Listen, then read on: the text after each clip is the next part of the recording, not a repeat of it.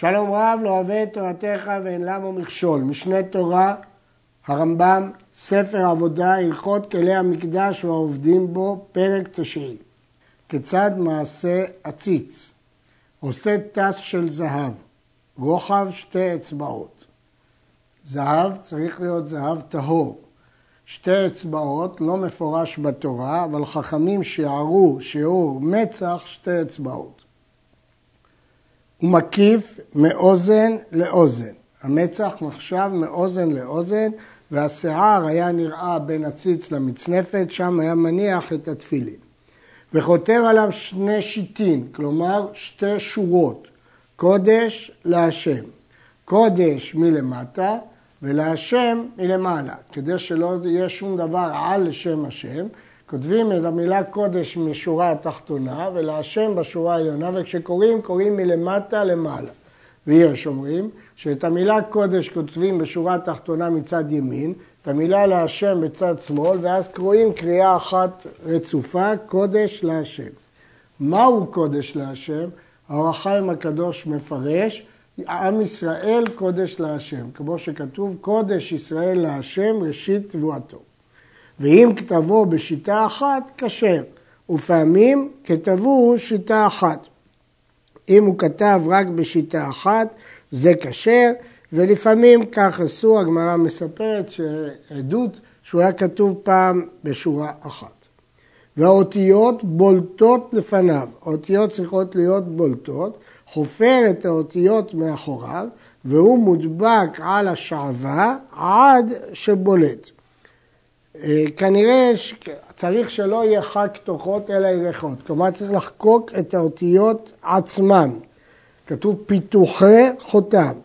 עכשיו, למה הוא מודבק על השעווה? כדי, כיוון שהוא רך ויכול לחקוק את האותיות. יש אומרים שלא צריך שעווה, אלא מכה בדפוס עד שמוציא את האותיות. אבל כיוון שהזהב הוא רך ודק, כדי שלא יתבקע, היה הרמב"ם אומר, מדביק אותו על שעווה. והוא נקוב בשתי קצותיו, ופתיל תכלת למטה ממנו נכנס מנקב לנקב, כדי שיהיה נקשר בפתיל נגד העורף. לפי הרמב"ם, היה, היו שני נקבים בשתי קצות הציץ, ופתיל היה נתון מתחתיו, ועובר מצד לצד ונקשר בעורף. כך גם דעת הרמב"ם. אבל רש"י על התורה מחדש בכמה מקומות, שהיה עוד חוט כמו באמצע, כמו כובע, והיה עובר מעל המצנפת, וכל פתיל כזה היה כפול שתיים. אבל הרמב"ם אומר רק פתיל אחד מאוזן לאוזן עד העורף, כפי דעת הרמב"ן. ג. המעיל, כולו תכלת. אם כן, לא היה בו שום מין אחר. ברימונים שלו היו מינים אחרים כפי שנלמד. וחוטיו כפולים 12, לומדים את זה מהפרוכת, 12, כתוב גדיל ושש, אז בפרוכת כתוב שש, כאן כתוב כליל, כליל זה פעמיים כפול, לכן זה 12. ופיו הרוג מתחילת הריגתו, לא בתפירה, אלא בהריגה מראש עושים לו פה פתיחת פה הצוואר, וכפול לתוכו שתהיה לו שפה, כפי שמפורש בתורה. ואין לו בית יד, לא תפרו לו בית יד, אלא נחלק לשתי כנפיים מן סוף הגרון עד למטה, כדרך כל המעילים, ואינו מחובר אלא כנגד כל הגרון בלבד. זאת צורת אה, המעיל לפי דעת הרמב"ם וכן דעת הרמב"ן. אבל דעת הרעב"ד שהיה לו בית יד, וכן נראה דעת רש"י. האם המעיל היה סדוק מלפניו, או גם מאחוריו היו לו כנפיים? לפי מרכבת המשנה, רק מלפניו, אבל מאחוריו לא. אבל לפי הרדווז הוא היה סדוק גם מלפניו וגם מאחוריו, מעין מה שקוראים היום פרק, ואם כן היו לו ארבע כנפות. בכל אופן הוא פטור מציצית כי זה לא כסותך. הוא מביא, והקורע פי המעיל לוקה, שנאמר לא יקרע, והוא הדין לכל בגדי כהונה שהקורע אותם דרך השחתה לוקה. הרמב"ם בספר המצוות מפרש שהמילה לא בעברית פירושה לפעמים מילת חיווי, תיאור מצב, לפעמים מילת ציווי, כמו לא תרצח, לא תגנוב. כאן לא יקרע, זה לא תיאור, אלא זה ציווי, זה לאו. אסור לקרוע את המעיל אם זה דרך השחתה, אבל אם הוא עושה את זה כדי לתקן, הוא לא לוקה. הוא מביא תכלת ואגמן ותולעת שני, כל מין משלושתן שזור שמונה, לפי שנאמר בשולב מושזר, נמצאו חוטאי השוליים ארבעה ועשרים. אמרנו כבר שאיפה שכתוב מושזר זה שמונה. כפול שלושה מינים, תכלת, ארגמן ותולעת שני, אז יש לנו חוטים של 24. ומה עושים מהם? עושים אותם כמין רימונים שלא פתחו פיהם ותולה אותן במעיל. הוא מביא 72 זוגין, ובהם 72 ענבולים, הכל זהב, ותולה בו 36 בשולי כנף זה, ו-36 בשולי כנף זה. והזוג עם הענבול התלוי בו, שניהם כאחד נקראים פעמון, עד שיהיו שולב משני צדדיו פעמון ורימון, פעמון ורימון. כלומר, לפי הרמב"ם, הפעמונים היו בין הרימונים. דהיינו, היה רימון, רימון וביניהם פעמון עם ענבל בתוכו. אבל הרמב"ן חולק וטוען שיש לו הוכחות רבות שהרימון הוא בתוך הפעמון. לא שהרימון הוא בין הפעמונים, אלא שהרימון הוא בתוך הפעמון. הזהב שבהריגת האפוד והחושן האמור בתורה, ככה הוא מעשהו. לוקח חוט אחד זהב טהור, ונותנו עם שישה חוטים של תכלת, וכופה לה שבעה חוטים כאחד. וכן הוא עושה חוט זהב עם שישה של ארגמן, כי כתוב בתוך התכלת ובתוך הארגמן. וחוט אחד, הכוונה של זהב, עם שישה של שני, וחוט אחד עם שישה של פשתן. נמצאו ארבעה חוטי זהב, ונמצאו כל החוטים שמונה ועשרים.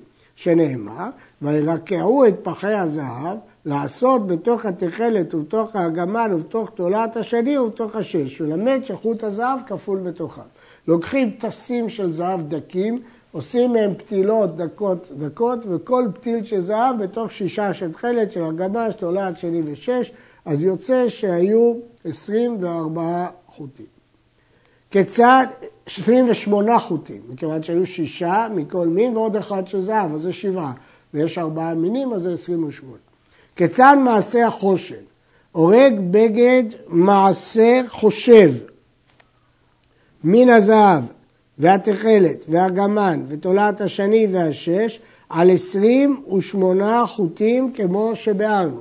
כבר אמרנו שעושים עשרים ושמונה חוטים ועושים אותה, הורגים מהם בגד מעשה חושב.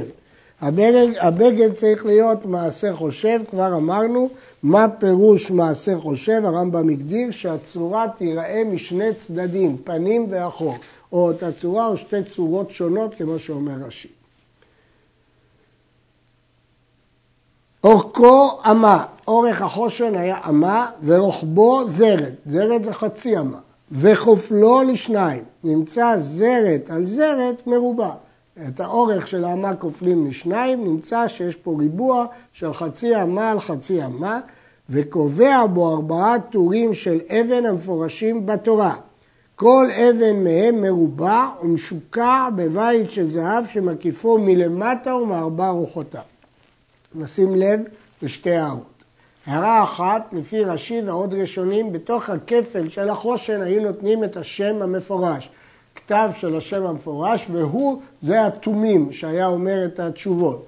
לעומת זאת, לפי הרמב"ם, אין שום דבר בתוך הכפל, והאותיות עצמן הן נקראות האורים והתומים, כי הן מאירות את התשובות. הערה שנייה, לפי הרמב"ם, האבנים טובות משוקעות בתוך בית של זהב. אבל לפי הרמב"ן יוצאים שלושה מזלגות מתוך המסגרת והאבן מונחת על המזלג. הצורפים לפעמים עושים כך, לפעמים עושים כך. היתרון בדברי הרמב"ן שאז רואים את יופי האבן מכל צידיה. ואילו לפי הרמב"ם היא משוקעת, ואז רואים אותה משוקעת בזהב, זו גם שיטת רש"י. הוא מפתח על האבנים שמות השבטים כתולדותם. נשים לב, אה, מפתח, איך הוא מפתח? אז הרמב"ם לא אמר לנו איך הוא מפתח. יש אומרים שזה היה על ידי שמיר, רב קניאבסקי פה מביא את דעת הזוהר, הרמב"ם לא הזכיר שמיר. הכתב היה חקוק בתוך האבנים. כתולדותם, עוד מעט נראה איך, מה פירוש הדבר כתולדותם. ונמצא כותב על האודם ראובן ועל ישפה בנימין, וכותב בתחילה למעלה מראובן, אברהם, יצחק ויעקב, וכותב למטה מבנימין שבטי יה, כדי שיהיו כל האותיות מצויות שם. כלומר, לפי רבנו הציור הוא טור ראשון, שני, שלישי, רביעי. אודם, פיתדה וברקת, נופך, ספיר ויהלום, ושמות השבטים כתובות לאורך, ראובן, שמעון, לוי, יהודה. נמצא שעל האודם ראובן, על הנופך שמעון, על הלשם לוי ועל התרשיש יהודה. יש שיטות אחרות, שבכל עבר כתבו ראובן, שמעון, לוי, יהודה וכן הלאה, אבל לפי הרמב"ם קוראים את השמות לאורך, ראובן, שמעון, לוי ויהודה. מוסיפים על זה אברהם, יצחק ויעקב מעל המילה ראובן, ולמטה במילה בנימין מוסיפים את המילה שבטי יה. יש גרסה שבטי ישורון, יש גרסה בירושלמי שבטי ישראל, הרמב"ם גורס שבטי יה. למה צריך להוסיף את זה? כי האותיות ח', ט', צ', ק' לא, מוציא, לא נמצאות בשבטים. לכן צריך לכתוב יצחק כדי שיש שם צ', ח' וק', וט' שבטי ישורון או שבטי יה, כדי שיהיה גם ט' ויהיו כל האותיות להשיב אה, תשובות כששואלים באורים ותומים. ועושה על ארבע זוויות של החושן ארבע טבעות זהב, ונותן בשתי הטבעות שלמעלה שהחושן נתלה בהן שתי עבותות זהב, והן נקראות שרשות, ונותן בשתי הטבעות שלמטה שהן כנגד הדדים שני פתילי תכלת. האפוד, רוחבו כרוחב גבו של אדם, מכתף לכתף, ואורכו מכנגד אצילי הידיים מאחוריו עד הרגליים. ויש לו כמין שתי ידות יוצאות ממנו באריג לכאן ולכאן, זה חלק מהאריג שחוגרים אותו בהם. והוא הנקרא חשב האפוד. זה לא היה אבנט חיצוני כמו האבנט, אלא מתוך האפוד עצמו יצרו שתי בליטות שבהם חוגרים אותו, זהו חשב האפוד. והכל ארוג זהב, תכלת וארגמן, תולעת שני ושש על עשרים ושמונה חוטים, חוט זהב בכל מין, כמעשה החושן. ותופר עליו שתי כתפות. הכתפות היו בתפירה, כדי שיהיו על כתפות הכהן, כדי שזה יתאים לגודל של הכהן, אז את הכתפות עשו בתפירה. וקובע על כל כתף וכתף אבן שוהם מרובע משוקע בבית של זהב. ומפתח על שתי האבנים שמות השבטים, שישה על אבן זו ושישה על אבן זו כתולדותם, כמו השמות שקראו להם כדולתותם. אבל יש שינוי, וכותב שם יוסף יהוסף, כדי שיהיו אותם אותיות בכל אבן. נמצאו חמש ועשרים אות באבן זו וחמש ועשרים אות באבן זו. וכך היו כותבים, באבן הימנית ראובן, לוי, יששכר, נפתלי, גד, יהוסף, ביחד זה 25 אותיות, באבן השמאלית שמעון, יהודה, זבולון, דן, אשר, בנימין, גם שם 25 אותיות. והאבן שכתוב בה ראובן על כתפו הימנית, והאבן שכתוב בה שמעון על כתפו השמאלית. יש דעות אחרות, איך כתבו לפי רש"י, על הימנית היה ראובן, שמעון, לוי, יהודה, דן ונפתלי, ועל השמאלית גד, אשר, יששכר, זבולון, יוסף ובנימין, אבל אמרנו כבר את דעת הרמב"ם. ועושה בכל כתף שתי טבעות, אחת מלמעלה בראש הכתף, ואחת מלמטה לכתף למעלה מן החשב. ונותן שתי עבותות זהב בשתי טבעות שלמעלה, והן הנקראים שרשרות. וזוהי צורת האפוד, הרמב"ם שרטט את הצורה כפי שמופיע בספרי הרמב"ם המדויק שלפניכם. השרשרות האלה והעבותות זה בשביל לחבר את החושן מעל האפוד, שלא יזוח החושן מעל האפוד. ואחר כך מכניס קצות העבותות של החושן בטבעות שלמעלה בכתפות האפוד. הוא מכניס שני פתילי התכלת שבשולי החושן בשתי הטבעות שלמעלה מחשב האפוד. ומורידים את השרשרות שבטבעות כתפות האפוד עד טבעות החושן העליונות, כדי שידבקו זה בזה ולא יזח החושן מעל האפוד. וכל המזיח חושן מעל האפוד ומפרק חיבורם דרך קלקול, לא כן. גם כאן הרמב"ם לא מפרש שלא יזיח כנימוק למה עושים את השרשרות, אלא כלאו, ולא יזיח, זה לאו של, לא של שלילה אלא של ציווי. ולכן מי שמפריד את החושן מן האפוד בצורה של קלקול, זה אה, לא כן. השרשרות נקראים שרשרות מפני שהם היו קלועים, כמו שורשים או כמו שלשלאות, ולכן הם נקראים שרשרות.